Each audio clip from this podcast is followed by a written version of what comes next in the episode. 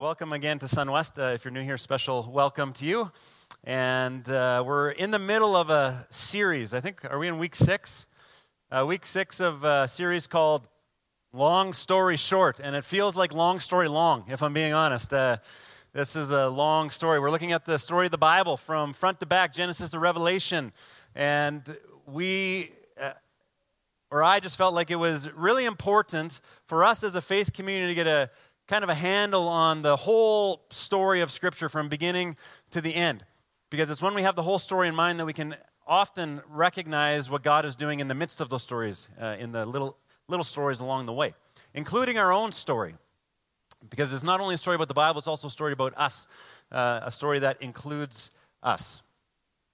And so we began the series by looking at the creation story where, where God uh, creates the sun, the moon, the stars, the land, the water, and uh, he, he spends uh, six days doing that, rests on the seventh day, and then it only takes us three chapters to screw the whole thing up. Changes the whole story. But it's not the end of the story. In fact, that's actually the beginning of the story. And God uh, calls a people to himself. He calls Abraham, a person, uh, to himself uh, that he and promises that he'll be the father of a great nation that'll have as many descendants as the sand on the shore, the stars in the sky. And th- there was a problem with that promise, though, because Abraham was only 75. Uh, only 75. Abraham was already 75. And it wouldn't be till Abraham was 100 years old that he would uh, have the son that would become the heir to that promise. And so we see generation after generation from there that God is actually uh, fulfilling his promise. He's multiplying his people, and eventually, several hundred years later, they end up as slaves in Egypt. And they spend 400 years as slaves in Egypt uh, until God sends Moses, and Moses helps bring the people out of the promised land uh, into, or sorry, out of Egypt uh, into the promised land. But the problem there was that they didn't go right to the promised land, they spent 40 years in the wilderness. It spent they spent 40 years in the wilderness because it take, took that long to get Egypt out of them. You know, God took them out of Egypt in one day, but it took 40 years for God to get Egypt out of them. I just want to pause really quick because uh, some people were asking last week about uh, just follow up and resources based on the when we looked at the conquest when they went out of the wilderness into the promised land and uh, I've been using a lot of different material uh, to put the sermons together for this series, but I just want to highlight this one from last week. If you want to dive further into the conquest and uh, you know the violence in the Old Testament versus this nonviolent God that we see in Jesus, this is a great resource for you to look at. Uh, Cross Vision, uh, written by Greg Boyd. another one I'm going to highlight this morning is a book that every Christian should read. It's called The Tale of Three Kings, and it's a quick read, and you can read it in under two hours. It's only 96 pages and, uh, and the pages don't even have a lot of text on them. So even for the non-readers, you got any non-readers in the room? Okay, even for the non-readers in the room, this would be a, a great read for you. Um, incredibly powerful read. I read it a couple of times, uh, and I'm going to be referring to that in the sermon this morning. So God takes the people out of Egypt. They're in the wilderness for 40 years, and then he brings them into the, the promised land, which is what we looked at last week and he begins to divide uh, the area of the promised land according to the different tribes. So remember that the, the tribes of Israel, those were descendants of the, uh, the sons of Jacob, who was renamed Israel. And then all these years later, we see that God has fulfilled this promise, that he has multiplied his people, and that they are inheriting the promised land. And, uh, and then we move into this time of judges. And God had given the law, and He established judges, people like Gideon and Samson and Deborah, to administer the law. They were people that operated as religious leaders, political leaders, and judicial leaders, and sometimes even military leaders. Yet, the Israelites looked around at their neighbors and they said, I want what my neighbors have.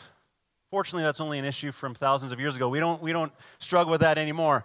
Uh, but at the time, in this ancient time, you know, they struggled with coveting stuff that their neighbors had. And so they, they looked around, they, they said, Our neighbors don't do this judges thing. Uh, they do something completely different. They have kings. God, we would like a king. And it says in Judges 17 6, in those days Israel had no king. All the people did whatever seemed right in their own eyes. And so we see that, that sin was kind of running rampant, that people were doing whatever they want. They'd forgotten the law, forgotten the Torah that we talked about. They were looking at their, uh, at their neighbors and they said, We want a king just like them.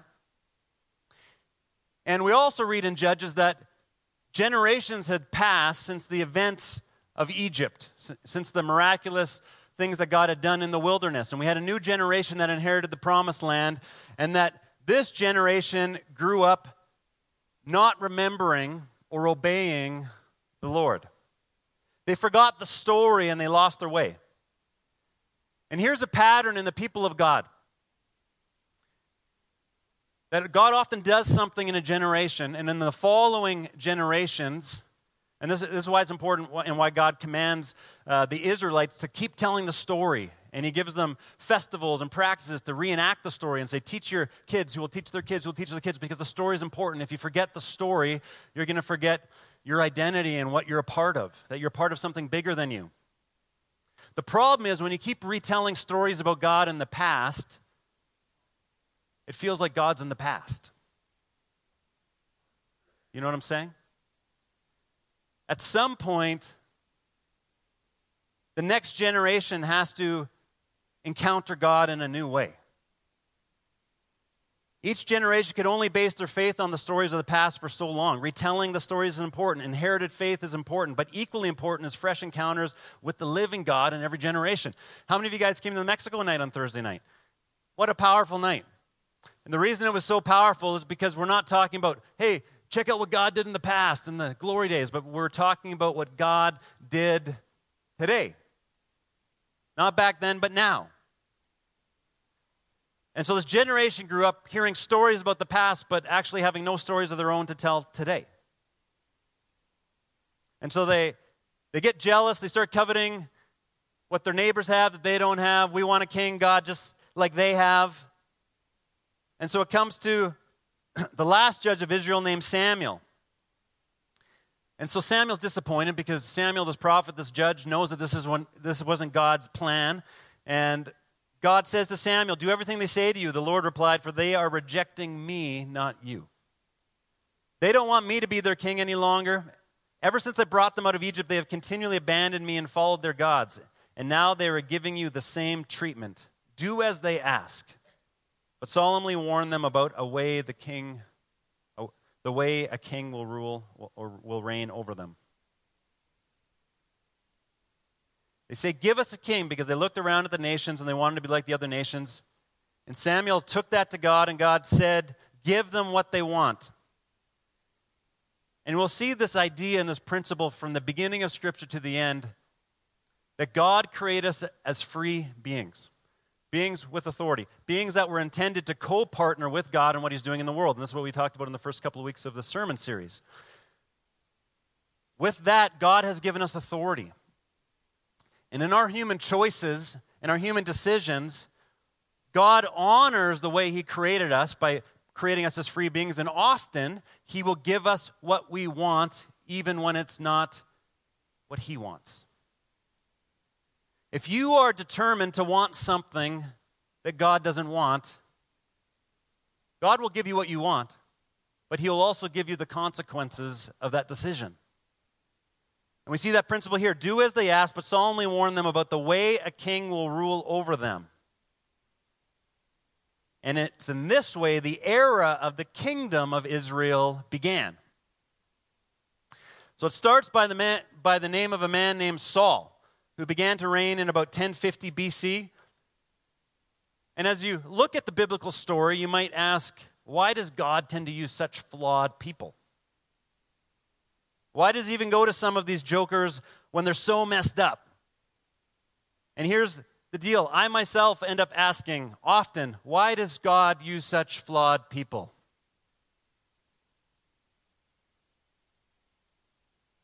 And often we think in categories of good, bad, hero, and villain. But the reality is, those are man made constructions, and every single one of us is a mid, mixed bag. That's what we see in Scripture. Every single one of us has something beautiful running through us, but also something evil and broken running through us. Every single one of us holds potential, but we also hold flaws. The only hero in the Bible, the only real hero, is Jesus. That's where the whole story is going. That's why we talk about this Jesus centric reading of Scripture. The whole thing is actually going towards Jesus. Everybody else is a mixed bag. There are people like us that are born with tremendous God given potential, but also have a propensity for doing the things that God doesn't want. But God, honoring the way that He created us to live in free relationship with us, often gives us what we want. So, this story of the Bible is a story of God who shows Himself to be faithful, even though often people are unfaithful. So, Samuel goes to Saul and anoints him as king. Saul's name means asked for, which is very fitting because he's been asked for by the people. We want a king, just like the other nations. God, give us a king. God says, okay, this is what you asked for. This is Saul.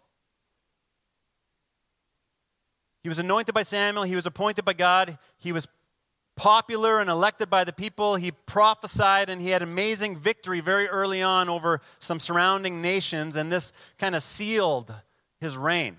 And so things started off really, really good. And it says that he was handsome and he had leadership qualities. And, you know, you would look at Saul and you would think that's a stand up guy. That's, even though it's not how we know him now, that's how he was known before the story unfolded.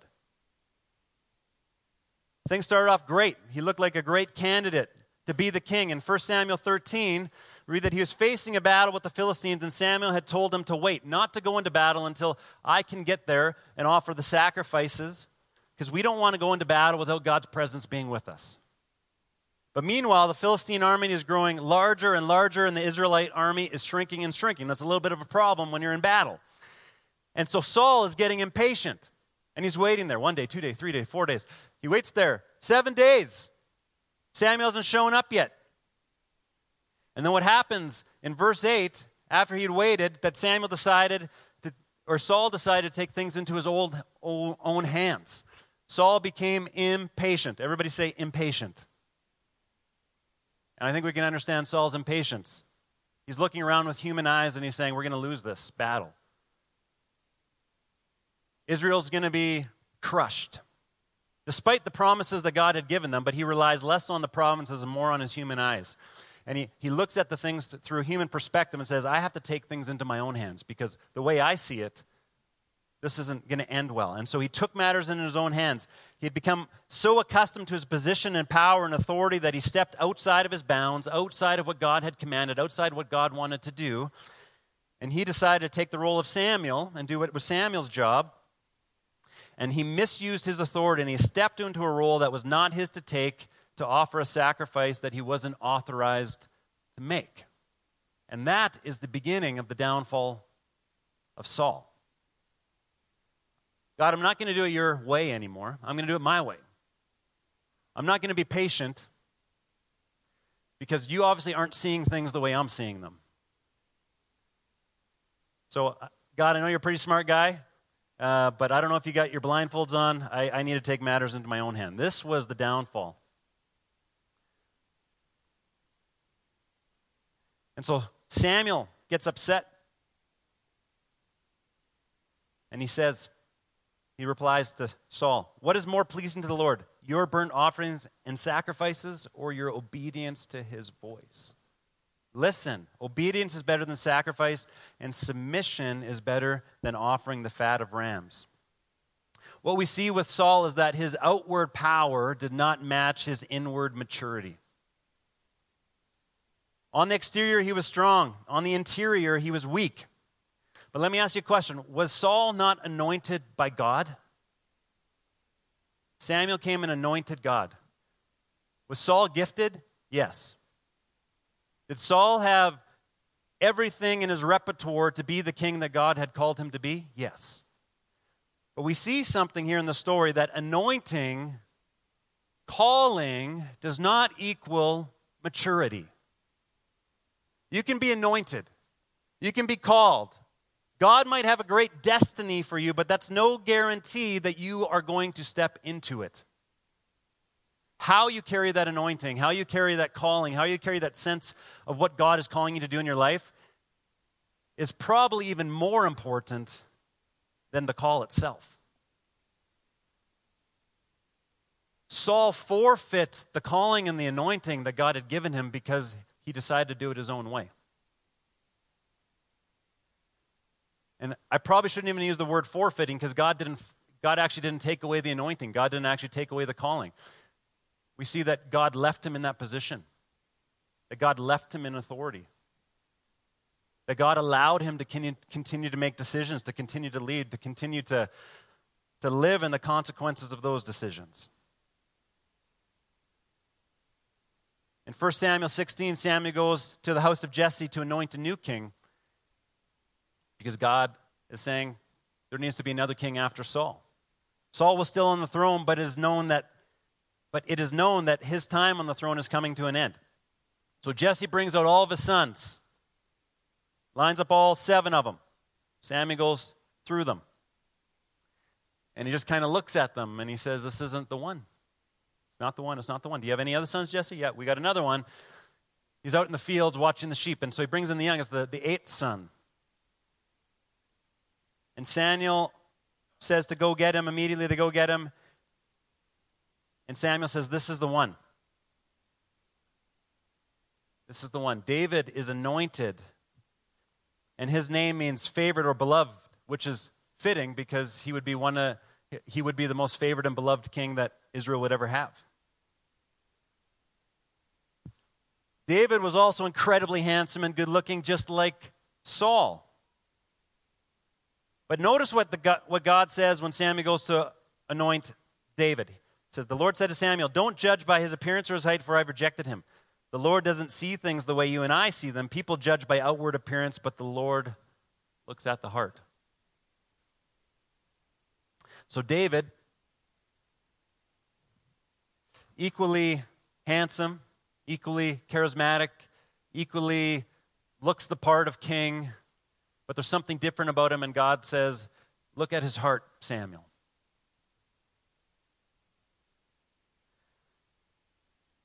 And so, very shortly, we read the story of Goliath, which many of you probably know, but in 1 Samuel 17, there's this enemy, Goliath, a Philistine, and the, the Israelites were against the Philistines. And for 40 days, Goliath was strutting his stuff in front of the Philistines, in front of the Israelites, mocking them, trash talking them. He's taunting them. Nobody's willing to fight him. He's saying, bring out somebody to fight me. And they're all like in the, all the, the Jews are in this fetal position. They, they just don't know what to do with themselves and they're scared. And so David shows up on the scene because his father Jesse calls him in from the field and says, Hey, go bring your brothers who are out with the army, go bring them some lunch. So David brings them lunch.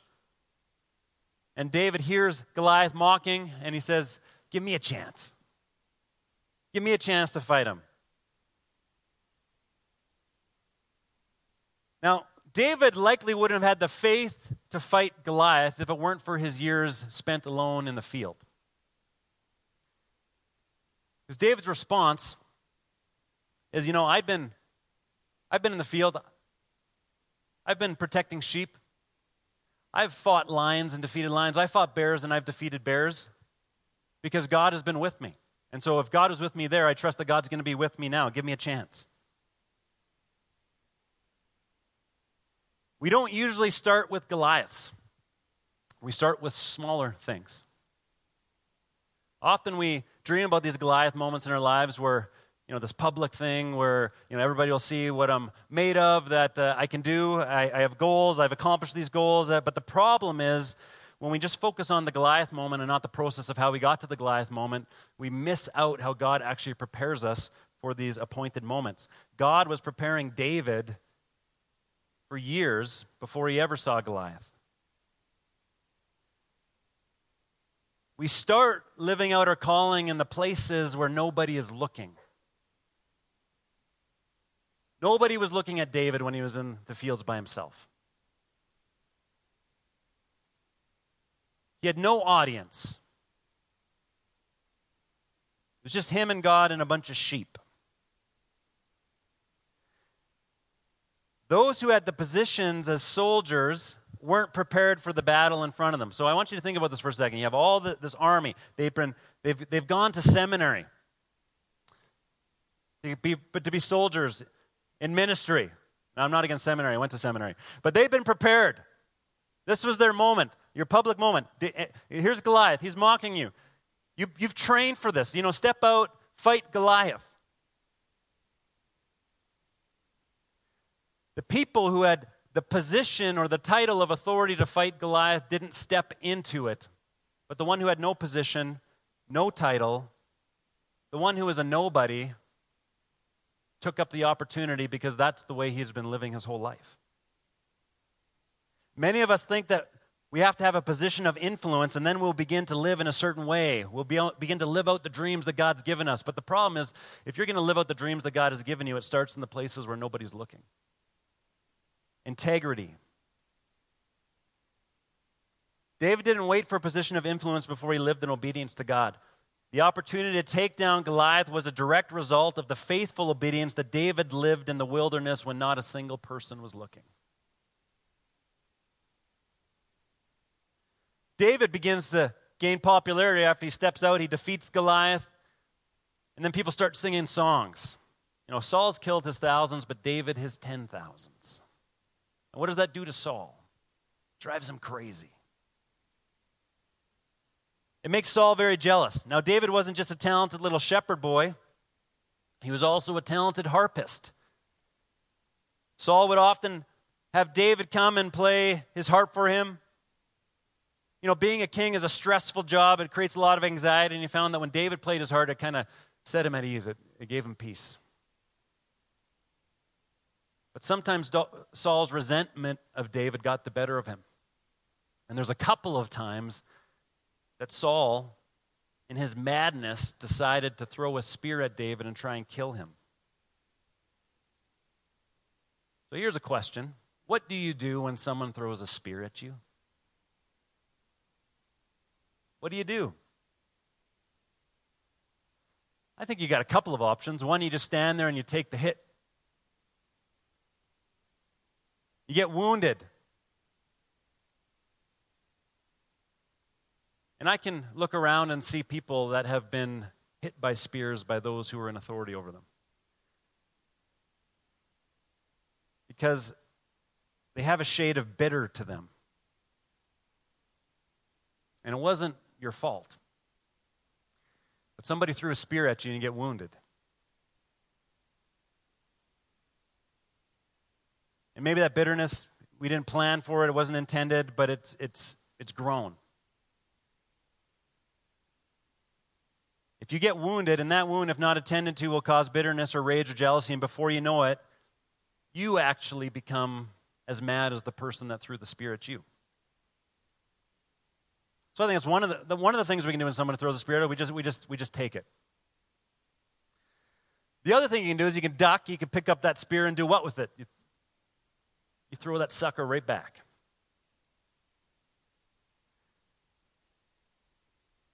You'd have every right to, wouldn't you? I mean, he tried to kill you. I mean, you could pick up that spear.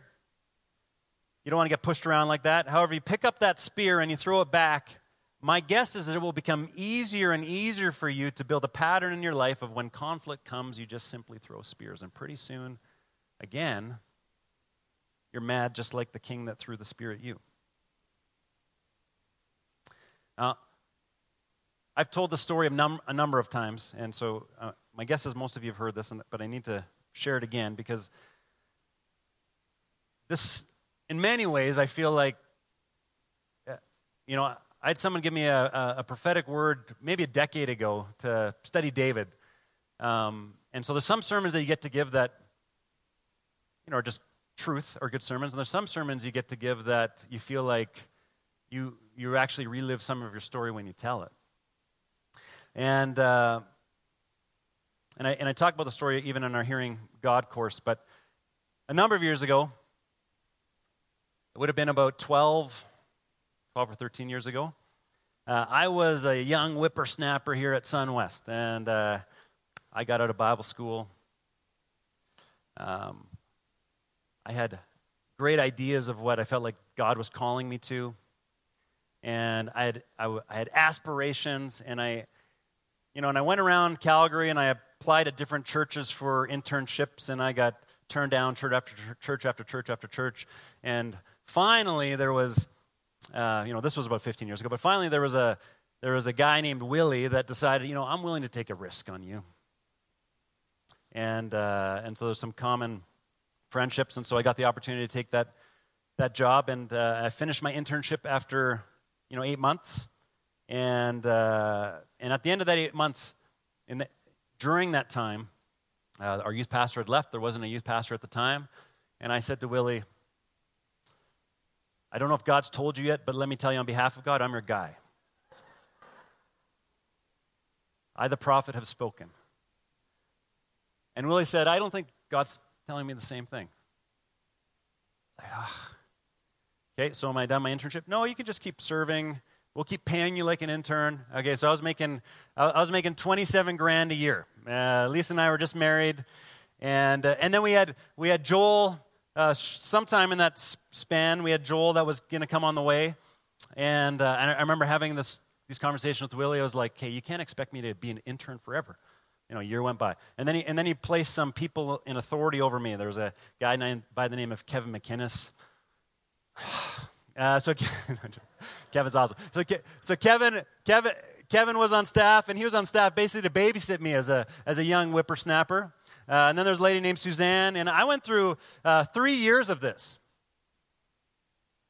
And, uh, and I was frustrated. I was like, I'm, I'm, I'm doing all the work. I, I, I mean, I'm, I'm doing everything. I'm running the youth group. I, I, I, I'm a youth pastor, except you're not paying me as a youth pastor. And then I got into Willie's office one time and I was so upset, and I looked at him and I yelled at him. I said, This is bull. I screamed it at him.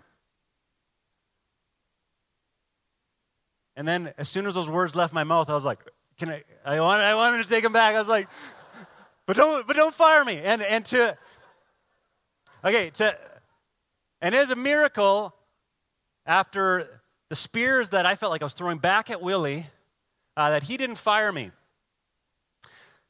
Uh, and so I was just angry. And, and I can remember just, you know, fuming, and Lisa and I just, you know, she did a lot of listening in those days, and I would just, um, and then one night, uh, I had a dream.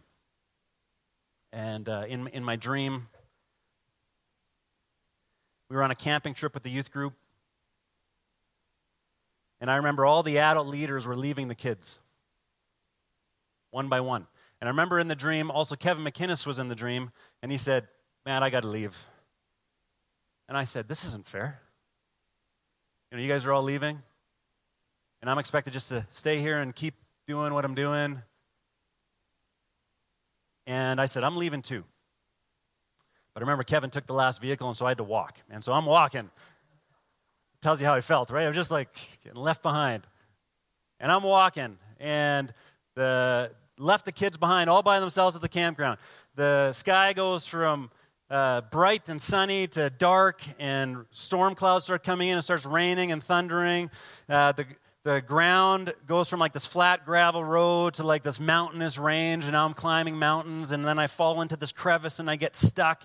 And then there's this lion that comes over the crevice, and I can see his eyes, and he jumps and he's going to pounce on me, and I wake up in a cold sweat. And there's a number of times in my life where, where God, where I wake up and I'm like, and I feel the presence of God in that dream, and I, and I don't know how to articulate to you, but like God was speaking something to me, and and I and I woke up, and I thought, that's the that's the line from First Peter. That, that, that, that's what was in my heart when I saw the line. I didn't remember what First Peter said. I just remember there was a line somewhere in First Peter, and uh, and so I go to First Peter,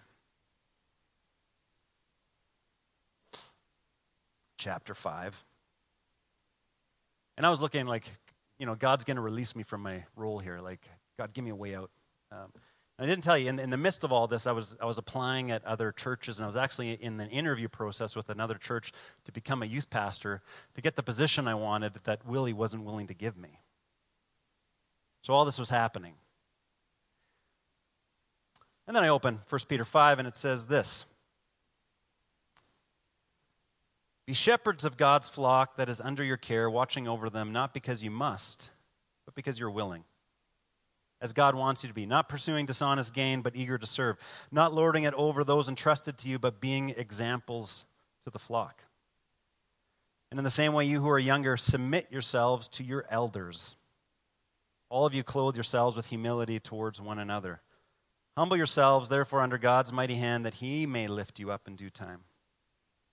Let me say that again. Humble yourselves, therefore, under God's mighty hand, that he may lift you up in due time. Cast all your anxiety on him because he cares for you. And I was convinced it wasn't God speaking. For the next week, I would, I, would, I would wake up and I would read this text over and over again, trying to find some way that because um, it talks about elders and younger people, right? And so I would, you know, Willie, you know, it's talking, you need, like, uh, I was trying to find a way to actually push it back on Willie, like it's his fault. Uh, and then no matter how hard I could twist it, uh, I knew that God was pushing something in me. And, and I went into Willie and I went to his office and I, I repented and I asked him to forgive me because I was trying to do something in a way that was not in line with, with him, not in line under his authority. I was trying to find my own authority, to pursue my own calling that I, that I was convinced that, the God, that God had given me, but in my own way, in my own time, because I was getting impatient. So I started applying at other places. And I tell Willie this, I repented. He's like, I already knew you were applying at other places. He's like, Don't you think word gets around? It's like, that pastor already called me. I knew exactly what was happening. Um,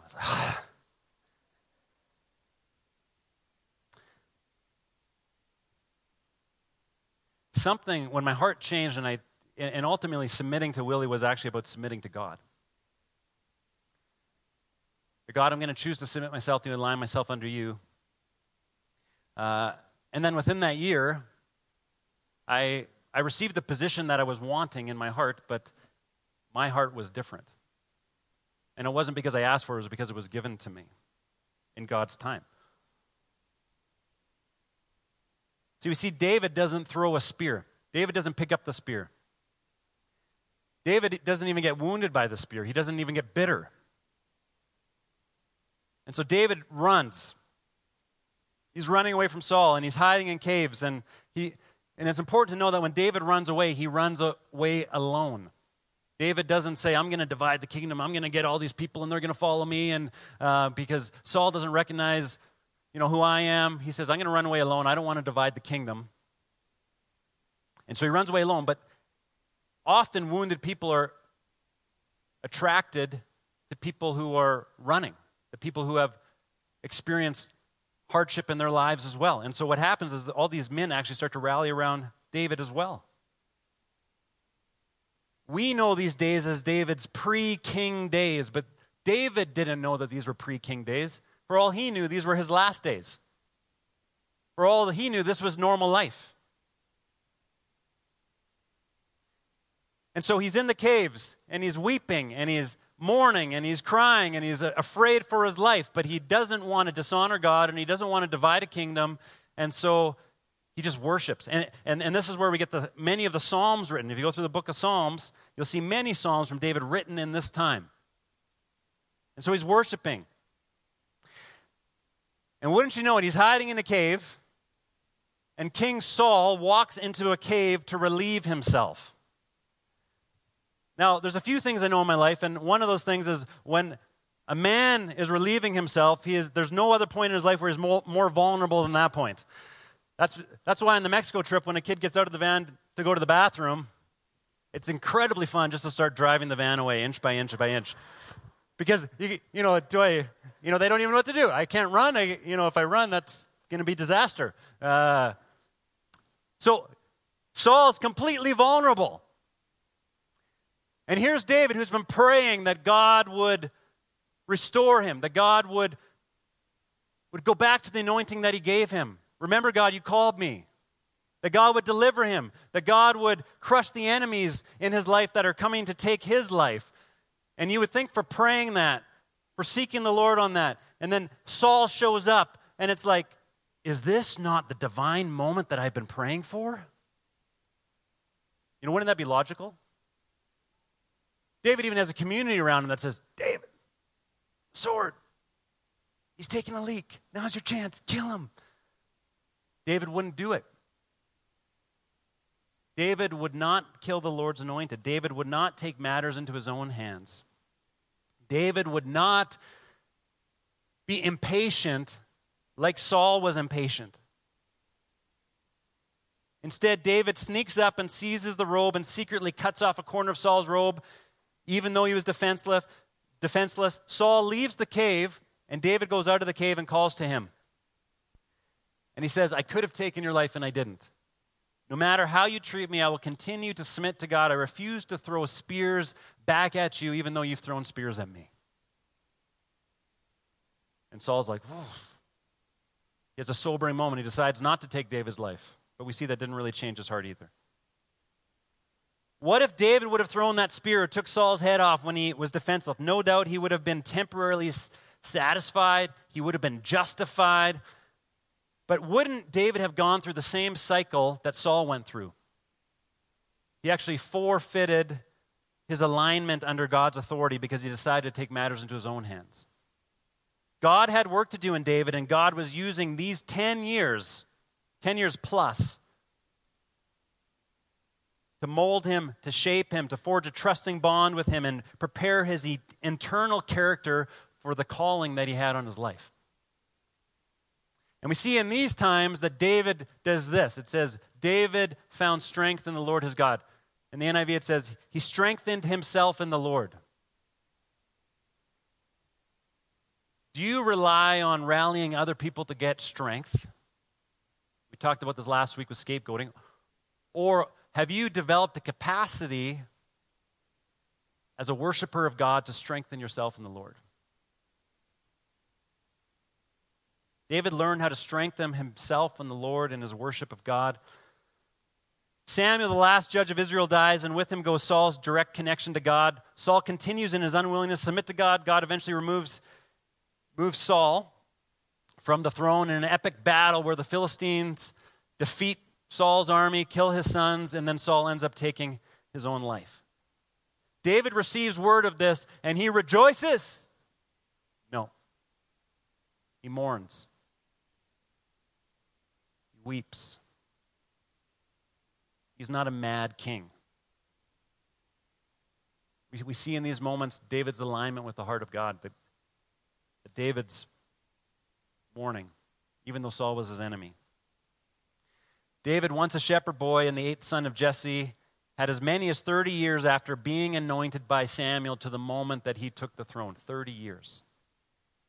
Refusing to circumvent the authority of God, refusing to take things in, impatiently into his own hands. Now, make, make no mistake about it, David made a lot of mistakes. David would sleep with another man's wife, have a kid. He would kill the other guy in order to cover up his sin. We fast forward 20 years, and Jerusalem is now the epicenter of the spiritual and political power, and David is now an older king. Suddenly, 50 men are running ahead of a chariot, and you might think, know, it looks a lot like David, but it wasn't. This was actually David's youngest son, or David's son, Absalom. He's handsome, just like his dad, just like Saul. He was charismatic. He had all the makings to be the king and the leader that people wanted. But he was dangerously ambitious. He was next in line for the throne, but unlike David, who waited for God's authority to be granted to him, Absalom did not want to wait. Absalom no longer wanted to submit to his father, God's anointed one, the king David. Now, we all have a little bit of Absalom in us, don't we? We don't like to wait our turn. We want authority now. We want what we're waiting for now. Maybe some of you have used the subversive submission that Absalom used. If you did, here's my word for you. We'll spend your time in that role. If, if you ever get authority or the position or the place you're trying to get to by the means of Absalom, which I'm going to articulate in a second, you will spend the rest of your time in that position or authority looking over your shoulder because you're suspecting that there's someone that's going to take that position the same way that you did. Throwing spears is no way to gain authority, and neither is, calculate, is calculating a coup, which is what Absalom did. Watch this 2 Samuel 15. After this, Absalom bought a chair and horses, and he hired 50 bodyguards to run ahead of him. He got up early every morning and went out to the gate of the city. When the people brought a case to the king for judgment, Absalom would ask where in Israel they were from, and they would tell him their tribe. Then Absalom would say, You've really got a strong case here. It's too bad the king doesn't have anyone to hear it. I wish I were the judge. Then everyone could bring me their cases to me for judgment, and I would give them justice. But I'm not, so. But when people would try to bow before him, Absalom wouldn't let them. Instead, he took them by the hand and he kissed them. Absalom did this with everyone who came into the king for judgment, and so he stole the hearts of all the people of Israel. He did this for four years, going to the gate, stopping people on their way to David, presenting himself like he's completely aligned with the kingdom of David. No, don't, don't make me king. Don't bow before me. You know, David's your king, but it's just too bad that David, you know, he's. Too bad he didn't have a different king. Subtly, he's planting seeds of distrust and rebellion. Next, he deceived David and asked permission to leave Jerusalem and go to Hebron. There, he stepped out of the shadows of his conspiracy, named himself the next king of Israel, and rallied those who he had passively yet aggressively turned against his father for four years. Without God's blessing or anointing, he rallied the men of Israel against God's anointed one, David. We all have a little bit of Absalom in us. So, what did David do? One might assume as king, he fortified the city and rallied the troops. That would make sense. I'm the king now. So I, you know, I rally my troops. I can protect the kingdom from my son. But no, he didn't. What did he do? He quietly exited Jerusalem and he left, just like he did years ago when Saul was against him. I will submit this to God's will. This was his posture. If he brings me back to Jerusalem so be it. If he does not, so be it. A broken-hearted, exhausted David fled to the countryside just like he did as a young, anointed future king. And then Absalom rallied his best men to ride, track David down, and kill him. David's mighty men formed a line to confront Absalom's force, and David's outnumbered men, strengthened by God, overwhelmed Absalom's rebellion. The same beautiful flowing hair that everybody at the time thought was super attractive and made him this great, handsome, king like figure, got caught in a tree and he lay hanging there. And then David's men came to him and killed him, despite what David told them not to kill him. And then we read these words of David, and he mourns, Oh, my son Absalom, my son Absalom, would I had died instead of you.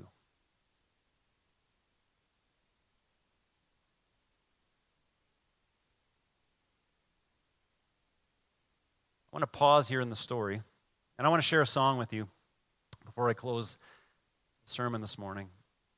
Uh, and this song, uh, I think I have perhaps shed more tears over than any other song. This is the song of David coming to grips with how his sin has actually affected his own family. Take a listen.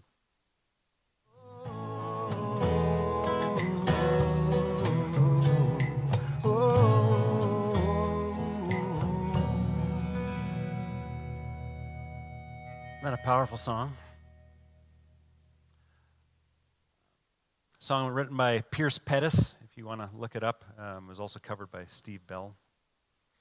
Uh, that song just rocks me, uh, and I, because what, what we see in that song is a couple of realities that the sin in your life actually doesn't affect just you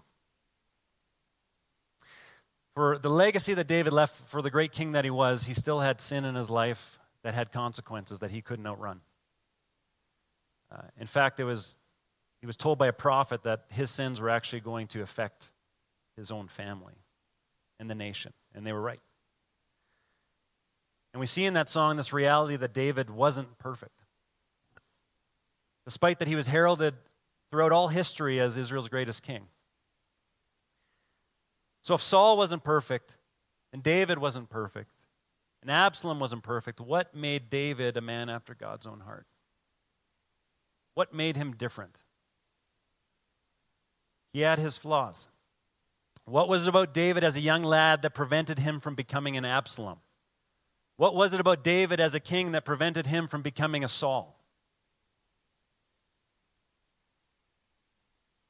This is what the book that Gene Edwards wrote, A Tale of Three Kings, is all about, and I would encourage you to read it. But we see the same characteristics that made David a man after God's own heart were true when he was young and they were true when he was old, despite his flaws. One of them is submission. He submitted to God and he submitted, he submitted to human authority in his life. Regardless of the circumstances that were going on around him, he chose to submit. Now, submission is like this bad word that we don't ever want to talk about nowadays, but it's a biblical word, and true submission actually gives life. When you come under the kingship of God, of Jesus, it brings life. Patience. For 30 years, David was patient. Most of the sin we see from God's people in this biblical story has been the result of impatience, but that didn't mark David. Yeah, he had his own sins, but impatience wasn't one of them. Brokenness. We see this in Psalm 51 where he's repenting and he's broken because of the sins that he committed with Bathsheba when he slept with her, and when he killed Uriah. And he recognizes the extent of the sin and how it's affecting his family and eventually take the life of Absalom. We see this broken spirit. We see, when you look at Saul and Absalom, they don't become more broken, they become more hard. They dig in their heels, they fight harder.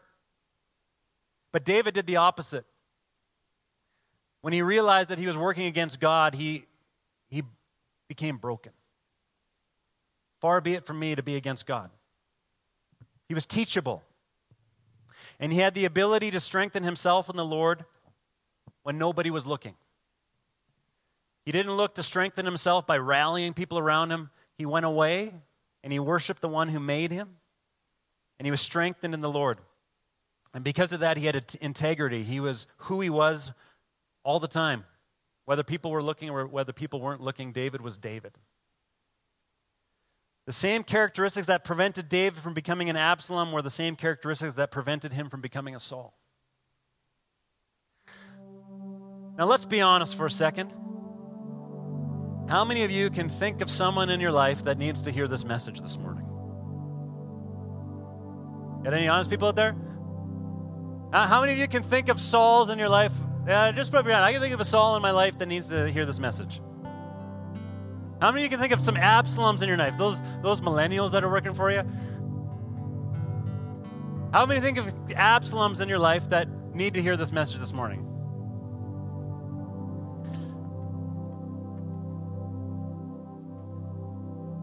My assumption is that as I was speaking, you viewed yourself as David. And then I would ask you, how do you think Absalom and Saul viewed themselves? Absalom thought he was a David,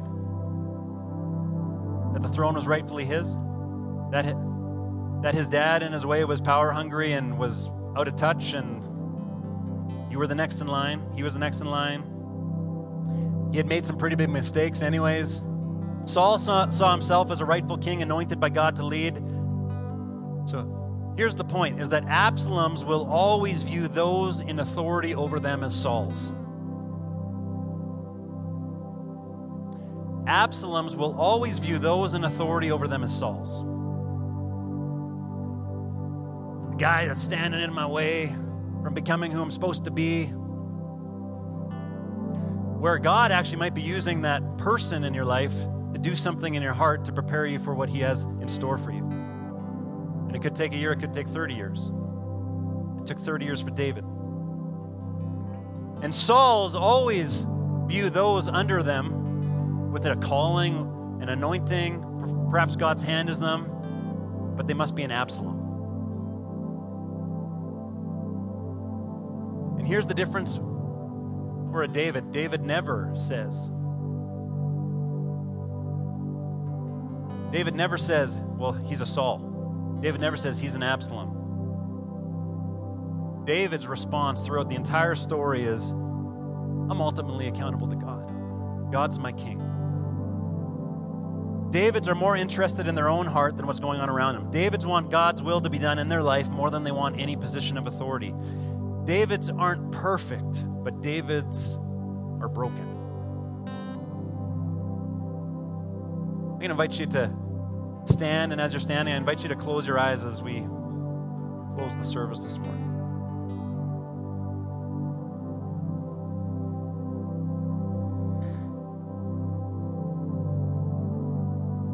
I'm speaking to the generations here.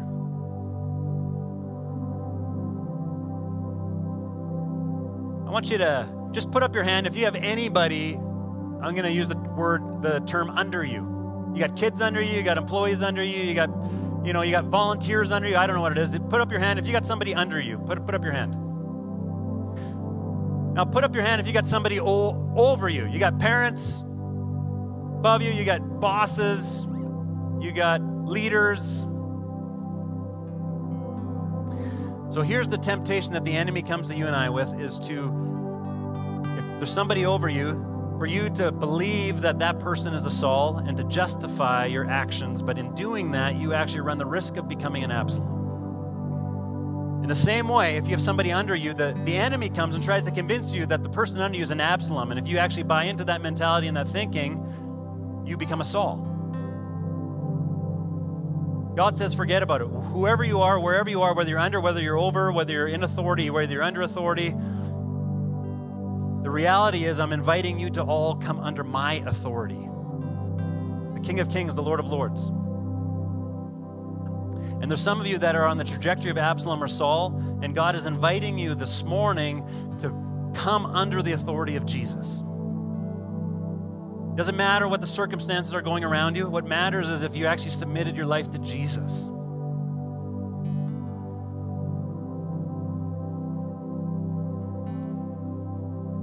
I'm going to pray, and I invite you, if you have never submitted your life to Jesus, or maybe you did a long time ago when you realized that you've been building your own kingdom, and without knowing it, you've actually been turning into an Absalom or Saul, and God's calling you to become a broken David. So you pray in your hearts with me Jesus, you are my King. I am sorry for the ways that I have been impatient that I've sinned against you by doing things my own way? Would you forgive me? I choose to come under your lordship, under your kingship, to follow you regardless of what's going on in the world around me. Thank you for leading me. Thank you for saving me. Thank you for being my God and my King.